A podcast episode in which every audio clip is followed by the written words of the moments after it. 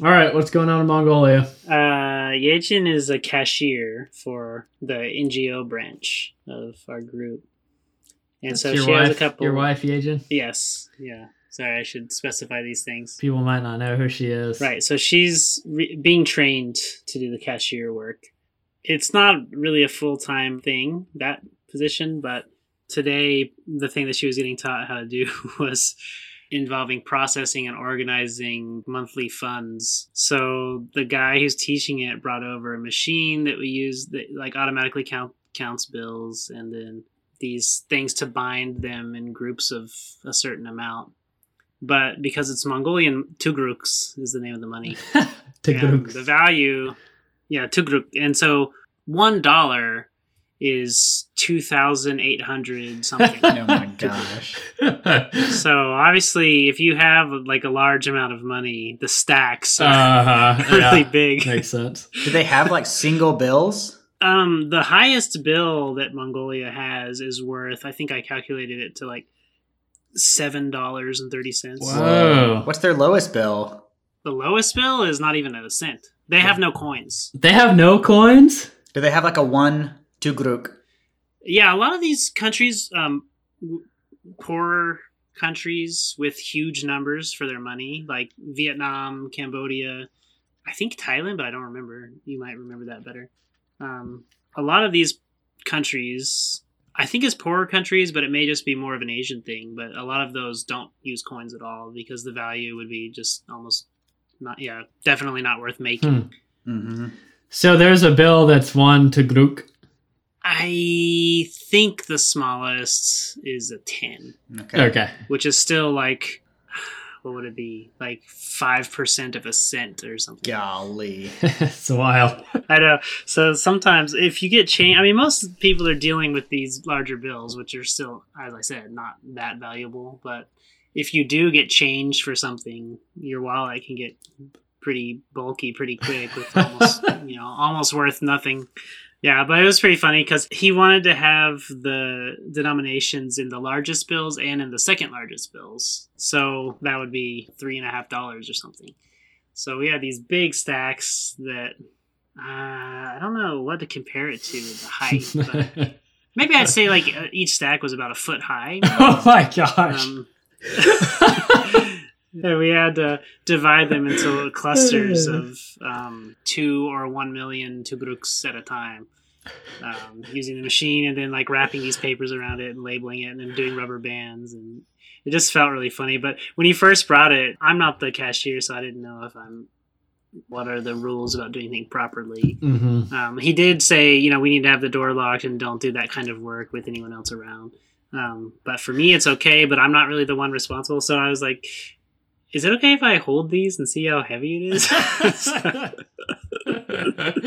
so then I picked up the stack and I was like, this is what it would feel like to rob a bank. and most, like all the bills that are really worth anything have the same person's face on it. Can you guess who? Genghis Khan. Chef? Got it. There's only one other person, and he's on the small bills. Who's the other guy? Uh, his name is Sukhbaatar. I don't know exactly what he did. So today I figured we'd take a little break from the Matthew content and talk about missions, and then we'll get back into the book survey next week or whenever we record next. Yeah, so as a reminder, we've been using the classes that Paul is in in, in seminary kind of as a basis for Mhm. what we're talking about. He's been in two classes this spring the inductive Bible study of Matthew and missions, a basic Mhm. missions class called Missional Formation. Right. So we've been talking mostly about this inductive Bible study, but we also want to spend some time uh, talking about his missions class. Right. And so, yeah, the missions content, like we've said, is less objective. And even just for the sake of this conversation, I think it'd be good to focus more on our personal experiences or, or bring in our personal experiences with missions as well. So, we have all been on short term mission trips. Um, Daniel has done some long term mission work, including your current situation. Mhm. Um, but I thought it'd be fun to start with what all of our first short term mission trips were. So right when I was turning 16, we went to southern Brazil. And Was that your first time out of the country? Other than Canada, yeah. Okay, yeah. And back in those days, you didn't need a passport to go to Canada, so it was my first time using a passport. Anyway, yeah, I was Hmm. 16. We went uh, a group from the church. It was a really fun, great trip. Um, it was not in any official way a youth group trip, but the youth pastor and a lot of other of my hmm. fellow youth members were on the trip. Yeah, I thought it was. I thought it was a youth trip. Maybe I'm remembering that wrong, but I'm pretty sure it was just a whoever in the church wants to go, and it just happened that it was mostly mostly youth members. My primary memory from that trip was you all bringing back Brazilian soda and getting to try Oh, that yeah. and be excited about it. Guarana. But what did you primarily do while you were there? We split into three teams and one was doing the more typical like i guess with the stereotype of short-term missions where it was more renovating type stuff. That was our smallest group and it was like some of the older guys and randomly chauncey who was my age. He's the only young person who got put with these older guys. I don't know what how that happened. I felt bad for him. And then um, the ones who were more involved with musical things did the going to schools and doing music and little skits and things Mm. and then the rest cool. of us was doing vacation bible school for young children in that area and we had a lot of kids show up That's cool. Cool. Was it all through a local church, or how are you finding these opportunities for ministry? uh, we went with go international okay, so Go is a short-term sending organization. based in wilmore kentucky That's right. Did they connect you with the local church once you got down there, or how did you find the specific places to do outreach? We had a guy from Go who traveled with us, and then after we arrived in Brazil, he passed us on to another guy who was like stationed there. And I think he was a Go member or employee, or else just Like someone a who- partner, probably. yeah, some kind of affiliate Yeah. person. Was he a Brazilian? No, but he was fluent and you know lived there. Okay. Yeah, I remember we we kind of joked about how the first guy didn't know as much because when we were traveling down and like through the airports and everything, he was all about you know be careful about the water, don't drink the water, don't brush your teeth with the water, you know how dangerous it is. And then Uh huh. the guy who we got handed off to was like, oh yeah, the water's pretty much safe. So- and yeah, nobody got sick, so it worked out. But it was a really fun trip. Um, the place where they accommodated us was like we were in a remote village, but we were staying in a sort of hotel. It wasn't a hotel, but anyway, this place where you stayed, they also provided the meals, and they had a big soccer field in the middle of their campus, and they had a pool, which we didn't really use because it was their winter, so it was slightly cold for swimming. Mhm. But it was a really nice, relatively comfortable experience. Um, That's good. That's important for a mission trip. I mean, it certainly was enough to American standards of, you know, like there were random power outages and there was um, things were a little dirtier and stuff, but it was by no means like, you know, Belize. I, I've definitely. No, no means what I experienced There's on no my Belize, first yeah. mission trip. Yeah, and I have since I have since been in much more uh, trying conditions in Yeah. different countries. Yeah, yeah. It was a fun trip. In summary, do you feel like the ministry was effective? Yeah, I do think. I mean, the Vacation Bible School at least was a hit with the kids. You know, they had fun. Mm-hmm. A lot of them turned up, and from what I remember, part of the goal was getting more of the local families and local kids awareness of the church, the little church in that area. Mm. So I guess any kind of assessment of long term effectiveness would have had to be, you know, whether there was any retention. But Yeah, with the local. as far as what yeah. I saw of, yeah, the kids had a good time and they learned some Bible stories and. But for me, the main thing I remember was the vacation Bible school and thinking like, oh, it went well. We had a lot of kids who showed up. And Mhm. that's about all I can really assess it. We had a great time, and yeah, I don't know if this counts as effectiveness, but there definitely is that interesting, very cool feeling of connecting with churches in another country, in another language, where Mhm. you can feel the kinship with them, Yeah. when you can't understand a lot of what they're going through and what they're saying and stuff. hmm That's huge. That's really cool that you actually felt that because I think that's one of the most important aspects of short-term missions is that encouraging local believers just by that connection we have as brothers and sisters of Christ in different parts of the world. I mean, that's what Paul did a lot in his missions was just going to churches and encouraging believers. I feel like it's something that a lot of other churches in other countries are more aware of or take more seriously or are more appreciative of than in America. Mm. Maybe because in a lot of other countries they're the minority and so it's more encouraging for them to have people visit. Yeah, I think that's true. All right, Joel, what you got? Uh, mine is kind of a similar experience where my first mission trip was to Honduras. It was a youth trip. Mm-hmm. The main trip was a one week trip. We were on an island just north of Honduras, and we split up into groups to do similar type things like support at an orphanage, um, construction at a school, and at a few pe- individuals' homes, and church service type stuff. So, kind of similar format. We were connected to this ministry that basically was started by a guy who spends like half of the year in Honduras and half the year here in the States. He like organizes groups to go down throughout the hmm. summer and uses it as like a task force for mo- a lot of, largely like building and renovation and that kind of stuff. So is it like his own nonprofit essentially, and you guys were partnering with it? Yeah, I think so. Okay. I think so. So I feel like one of the positives of that was that we were like directly partnering with the guy who is trying to build those long term Right. connections. Mhm. He was the liaison, but I also I definitely feel like the primary focus was building work and that kind of stuff. So it wasn't as directly like evangelistic ministry. Not that that's a problem, but Mhm. that's where the focus was. Um, then I stayed two weeks later after the youth group left and went to the mainland of Honduras and worked at a hospital and children's home called Loma de Luz that you, Paul, have been to before. I have. Uh, it's a, a lot of missionaries from Cornerstone International, which we have connections with. hmm So, me and one other guy from the church were working there for the next two weeks, and I primarily dug dug holes. No, um, I like I worked out in the jungle a lot of times by myself, sometimes with other people, like digging a trail, making a trail for the water line to supply water to the hospital so that they could have like increased water pressure for their procedures. So a trench for a pipe. Basically, yeah, Wow. basically. And and there needed to be enough of a pathway for service also. So, So you were would- hacking down jungle brush. and yes, stuff? and digging into dirt to try to make it like a the goal was to get like a like a gradual decline from like the springs up in the mountains like down to the hospital.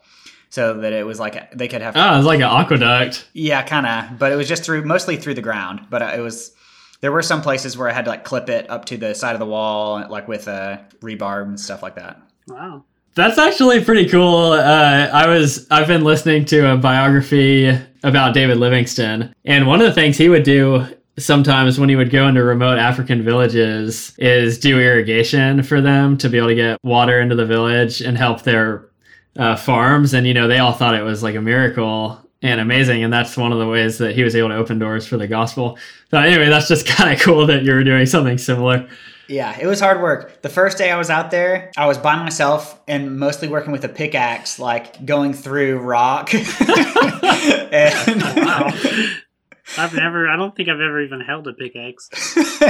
and I was like, I was by myself all day that day doing it. And so I was like getting blisters on my hands because I didn't have gloves that day. And so I like took off my shirt and used it to like wrap the pickaxe with, you know, while I was hammering through. oh my gosh. I was like, oh my gosh, this is brutal.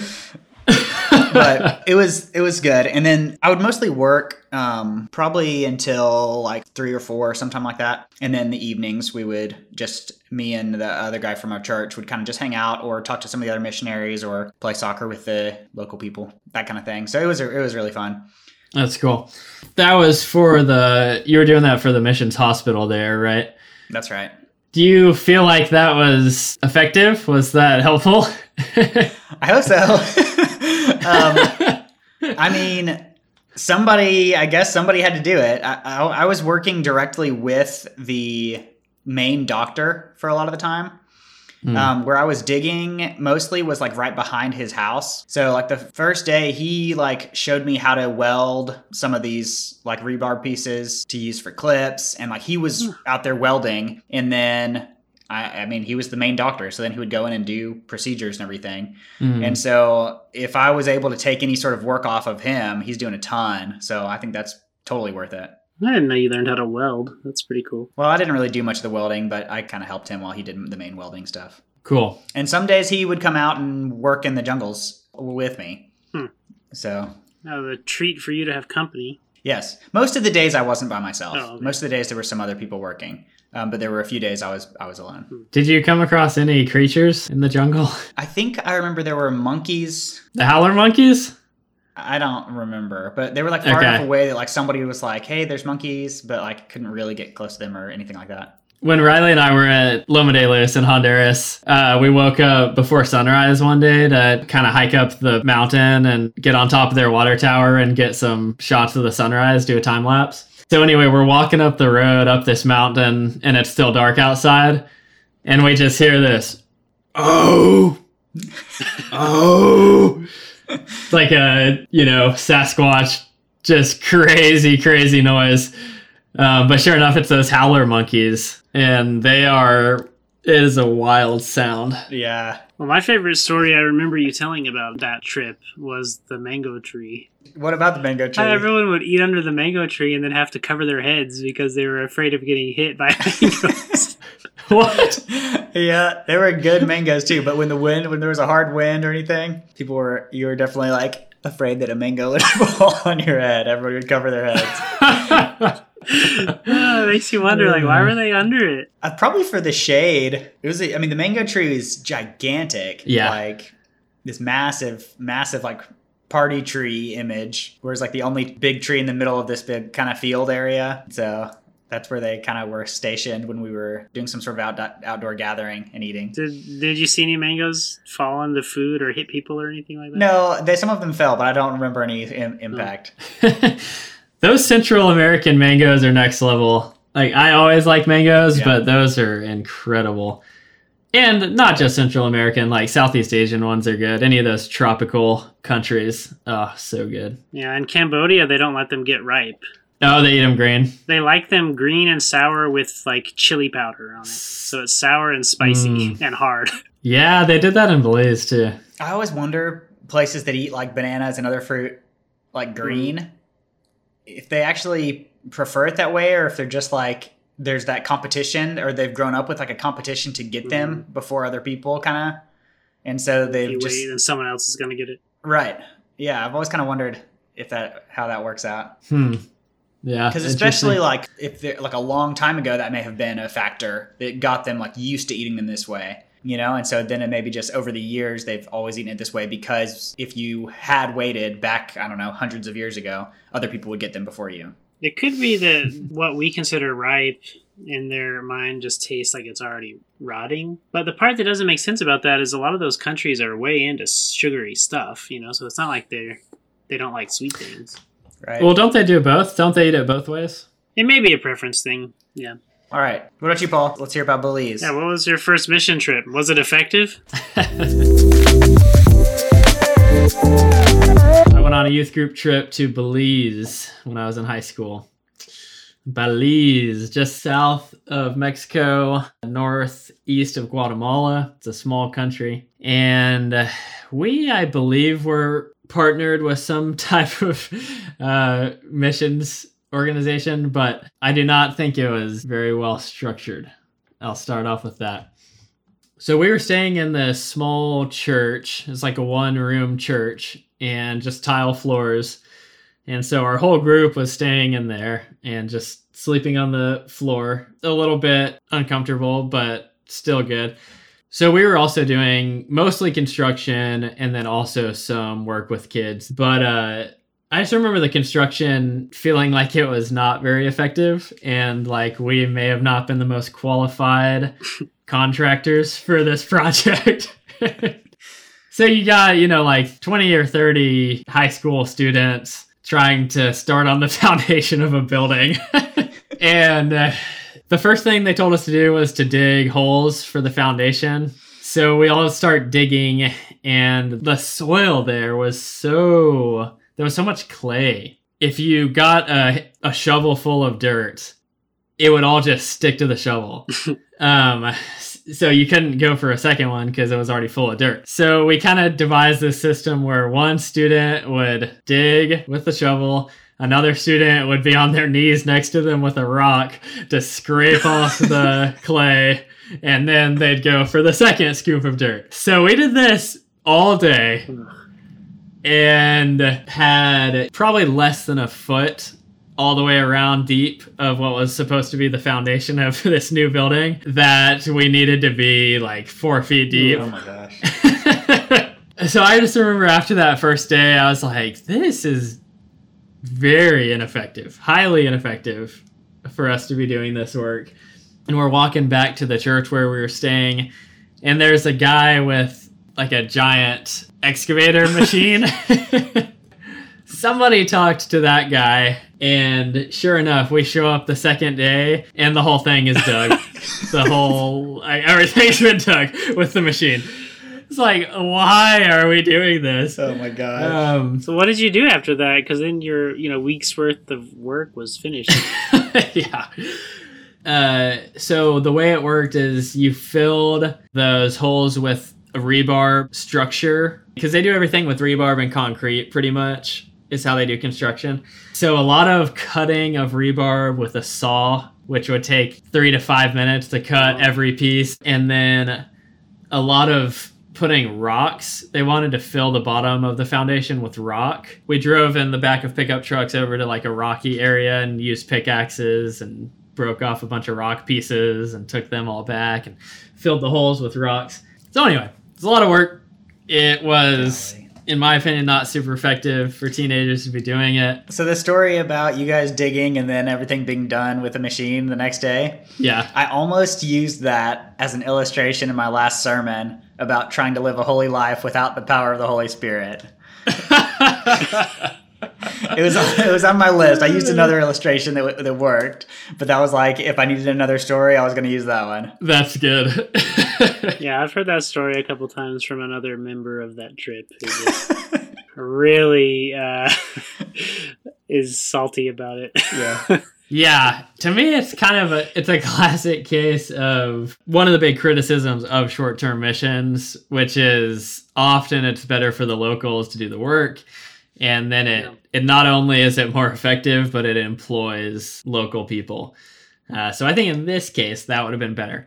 However, a big aspect of short term trips, like it or hate it, is just to have an effect on the students and have an effect on the people that go and to expose people to other believers, other countries, all that. Yeah, I think also a lot of times the the construction angle has this hopefully unintentional assumption that like the local people don't know how to do anything and that we know how to do it better. Mm-hmm. okay, it's one thing if you're if you're building a team of people who do that kind of work professionally or even as a hobby Right. versus here's a bunch of random people who've never done this and we're going to come and do it because these people can't. right. Yeah. I don't know.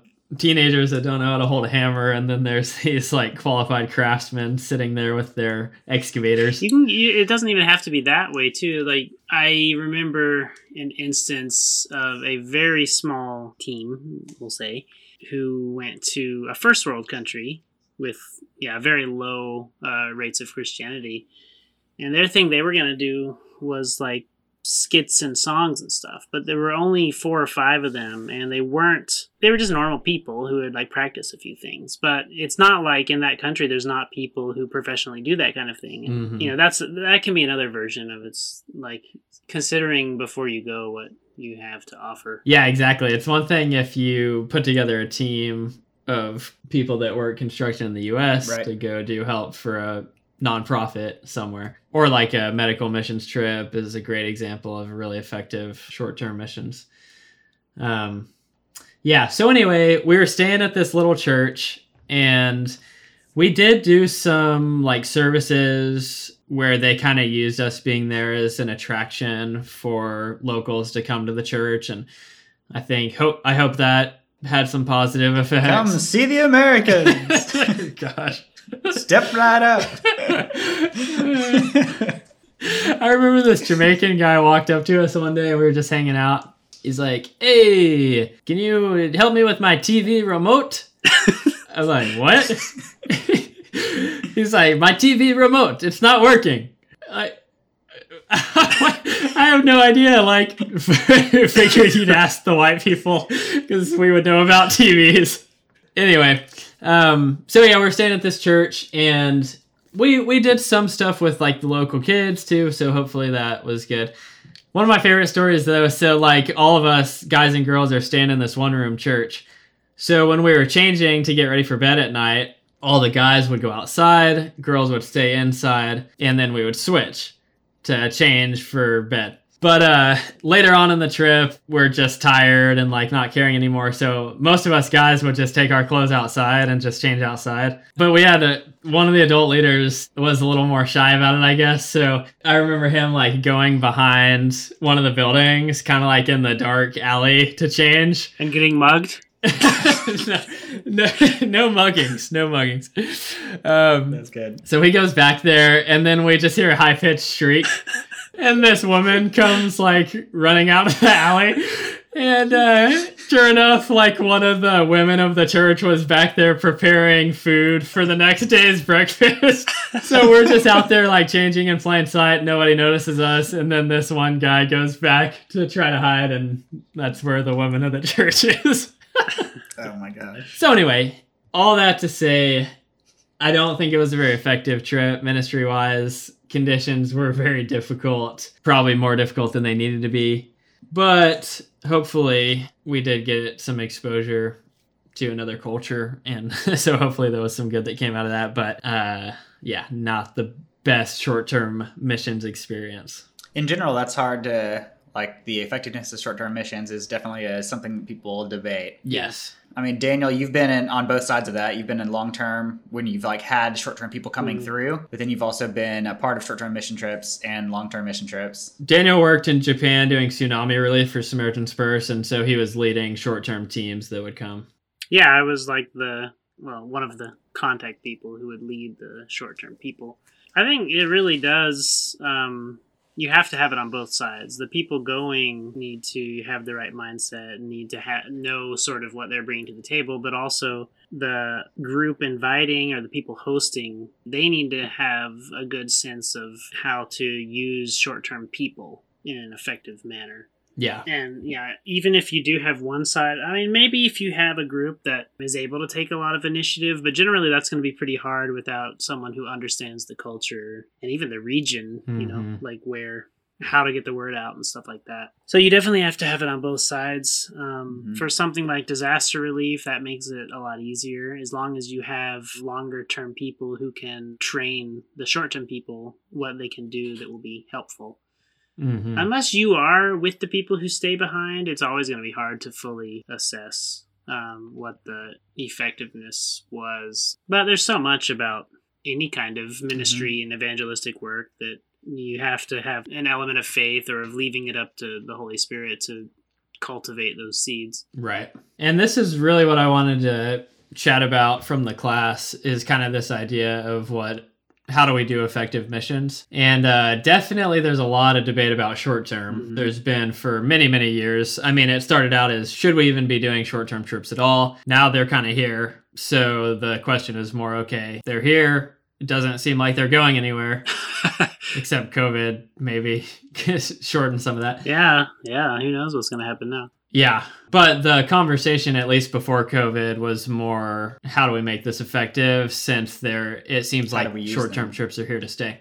But I would say, just in context to this conversation, a lot of these discussions too are about long term trips. So, just how, as Westerners, can we be effective in missions?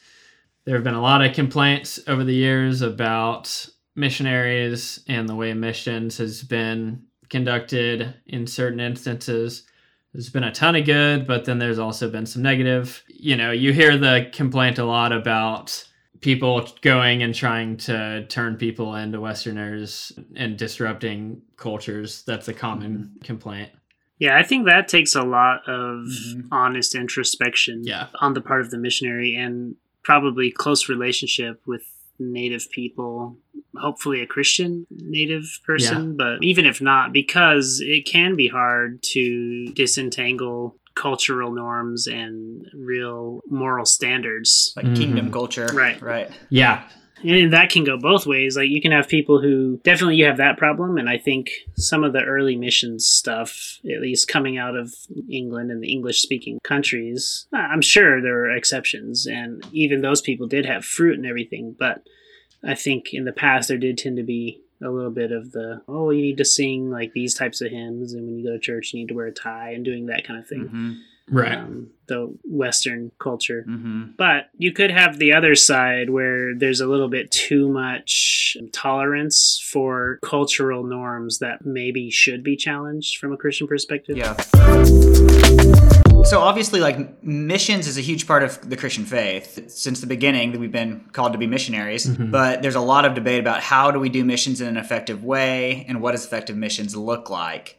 One of the big criticisms is are you bringing Christianity or are you just bringing your own culture? Right. And there's definitely been times throughout history where people coming as Christians have brought in cultural changes that aren't really necessary Mhm. for the gospel. And so there's questions about when is that helpful? And th- those can also increase the barrier or cost of entry in a way that it makes it harder for people to accept because there's these additional cultural abnormalities. Mhm. Right. Requirements. a great example and where it all started is with the council of jerusalem in acts and this idea in the early church do gentile converts have to become jews um, do they have to practice Mhm. jewish customs jewish festivals circumcision so we get that model in acts And I think if you're involved in discussions about missions, it can go too far on either direction for sure. I think a lot of the current conversations have gone too far saying where like cultural changes are bad. And some of the cultural changes that may not even be necessary for the gospel are still positive Hmm. changes. Like when you bring a well to a city, that's going to change the culture because they're not having to travel to get water anymore. And you, like who knows what kind of effect that's going to have on the actual culture but that's still positive for the Yeah. people, you know? And so there are positive cultural changes, and Christianity has brought a ton. When you Mhm. talk about hospitals and schools and all these things, those are gigantic cultural changes that are not essential to become Mhm. Christian, you know? But they're still positive cultural changes. So just because you're changing culture doesn't mean it's bad. yeah That criticism is not only recent; it may be more more widespread. But I was pretty surprised to see how long that has been going on. This sort of indignation at trying to change indigenous people in any way. Because I was reading the story of these missionaries to parts of Tibet. It was anyway the Himalayan areas and very remote primitive people and they they were shepherds and mountain people and they didn't have a written form for their language. And so these missionaries were bringing in writing they were bringing in sanitation standards about how you should clean like this teaching some medical things uh, and not assuming that like everything is spirits that can't be controlled and, the, and they were getting criticism for you know evangelizing and soiling an untapped society basically and that was Mm. back in the 60s 70s that Mhm. kind of Wow. maybe more the 70s but i was surprised that those kinds of criticisms were being levied against them even back in those days And it is a legitimate, it is definitely legitimate to think about. I mean, like you said earlier, Daniel, the introspection that it takes is really important. I mean, we do need to be aware of the cultural biases that we come with. And is that something like what is kingdom culture and what is American culture? And kind of knowing that. Um, I mean, the Muslim world often says that we're trying to do that with women's rights and stuff, Mm. that that's not necessarily like a human rights thing in general or a Christian culture thing. That's a Western culture thing. And so those are legitimate questions for us to consider. So for my missional formation class, we had a choice between three books to read and then do a report on them. And so I chose one called Western Christians and Global Missions. What's the role of the North American Church? But I chose this one because I wanted to look at this question of what should we as the American church be doing in missions? How can we be helping? How can we be making a difference? So I wanted to go through some of these things he talks about in this book and just get your thoughts and feedback on them. So in this book, he starts by just talking about the state of the world now, just some of the aspects about what is going on in our world. So the first thing and probably most important thing about where our world is right now is what he calls the Great Transition, um, which is this movement of the epicenter of Christianity being in the West to being in the South and East. Which I've heard people talking about basically my whole life, but I still assume we're in that transition. Still, Is that in It's kind of terms a- purely of population, or does that have to do with influence, or both? I think percentage of Christians. Where is Christianity growing? And as far as influence goes, I would say the growing influence of Christianity in those mm-hmm. areas, right? So, like, Christianity is more and more influencing Africa and some Eastern countries, and it's not like having a vastly growing influence in the West. Yeah, so one of the things he said is they think that by 2025, Africa will be the most Christian continent in the world by, yeah, percentage of Christians. That's cool. That's pretty soon. Yeah, it's quite soon. In fact, it might already be because this, I think this book was written a bit ago. Um, one thing I thought was interesting, he says, if you want to imagine a typical Christian in the world, think of a poor woman in the slums of Sao Paulo, Brazil, or a village in Nigeria. Uh, do you guys feel like you were pretty aware of that transition? It sounded like you said you were. Yeah, I've heard people talking about that for a long Mhm. time and that kind of movement of Christianity. When you talk about Christian history, people talk about the way that Christianity has moved across the Mhm. globe and kind of how that's going on now.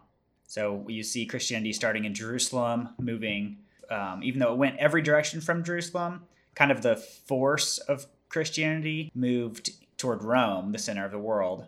And then from there, more into Europe and then over to Mhm. Americas.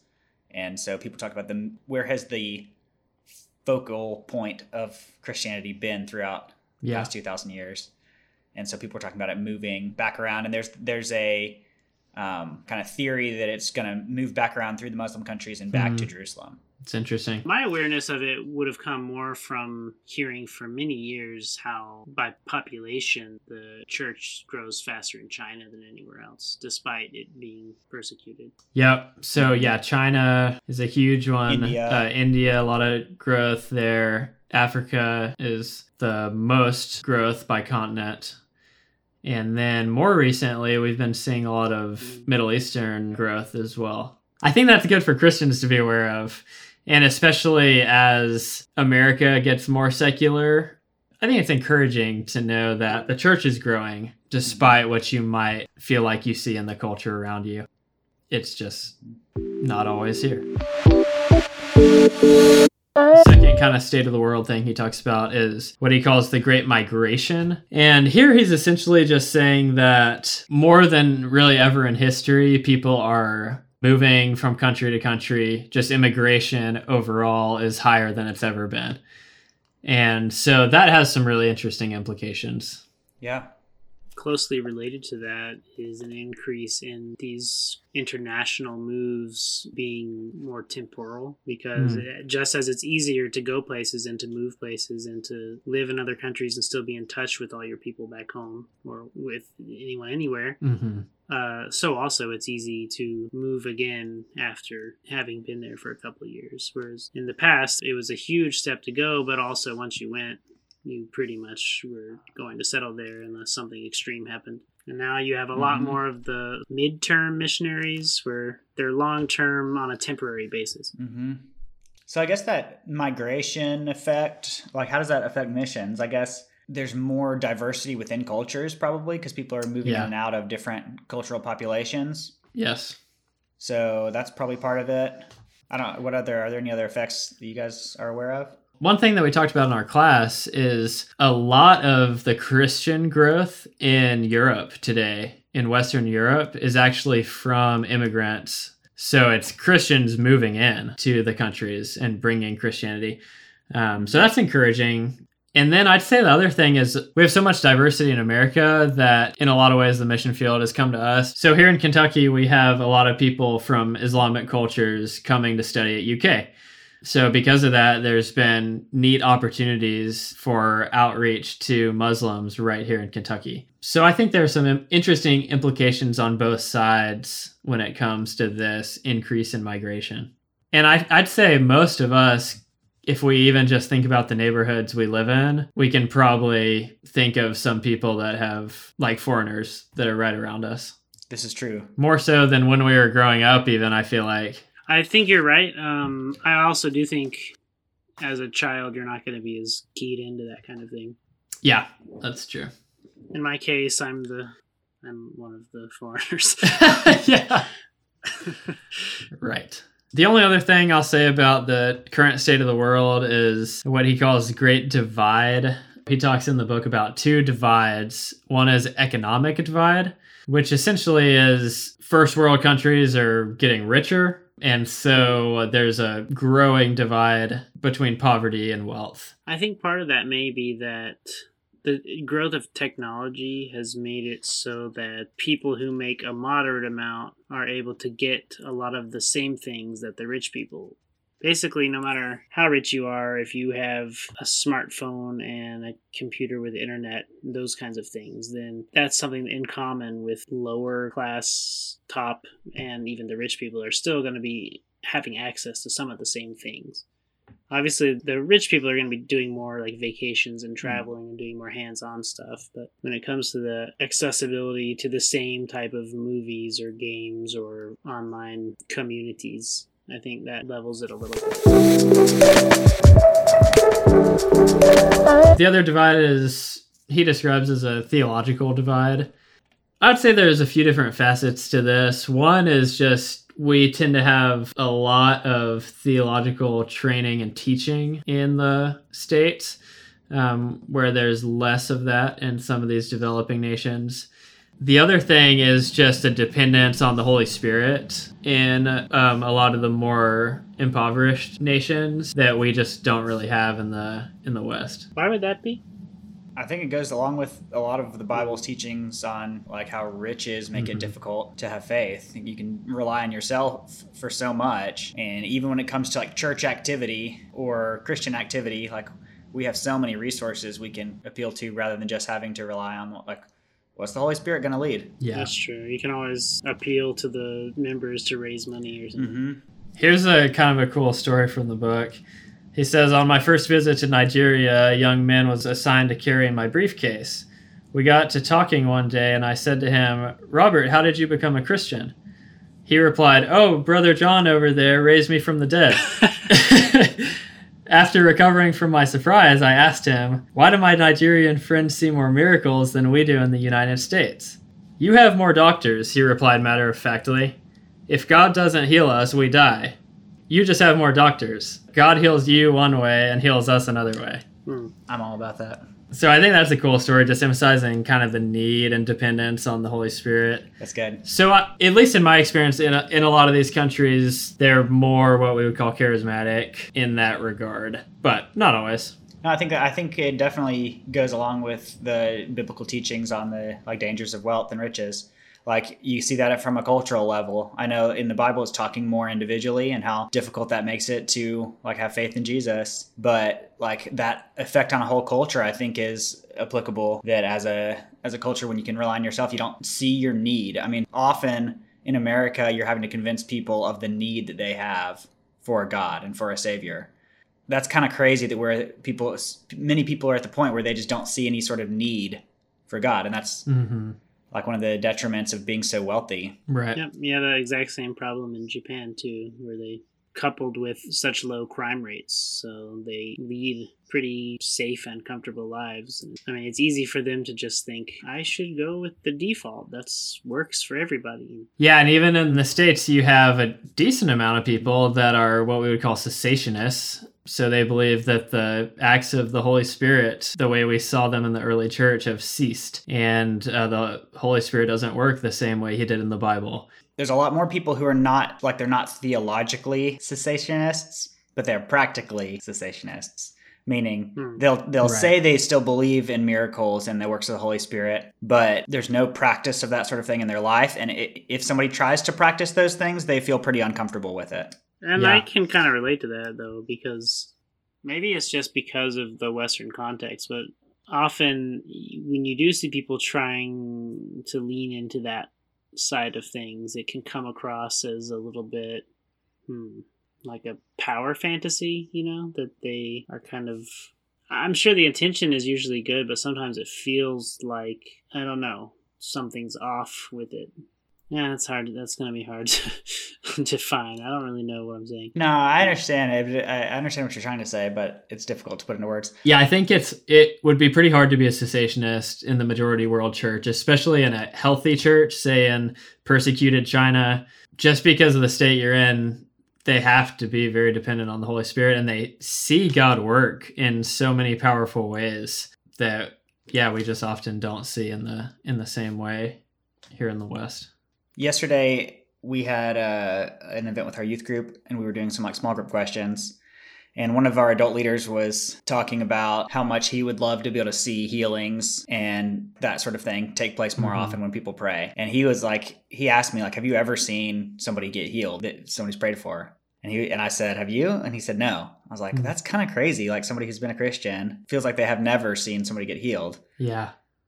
And so I get I mean, I recalled a story of like a boy who'd been born at our church and he was basically supposed to be blind or not able to see well because he was missing like certain elements in his eye, like they weren't there. And like we prayed for him at the church and those things were hmm. restored and he's able to see. And it's like the doctor said, like these these pieces of the eye are not supposed mm-hmm. to like regenerate. Mm-hmm. and so it seemed like pretty clearly miraculous healing. Yeah.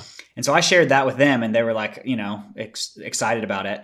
But it's kind of I, I can imagine christians in many places of the world would be like flabbergasted that somebody who's followed the lord for like 20 years would say they've never seen a healing. Absolutely. Yeah we just in my small group on friday one of the couples shared about shoulder injury she had, where essentially they said there's nothing more outside of surgery that you can do to repair that muscle.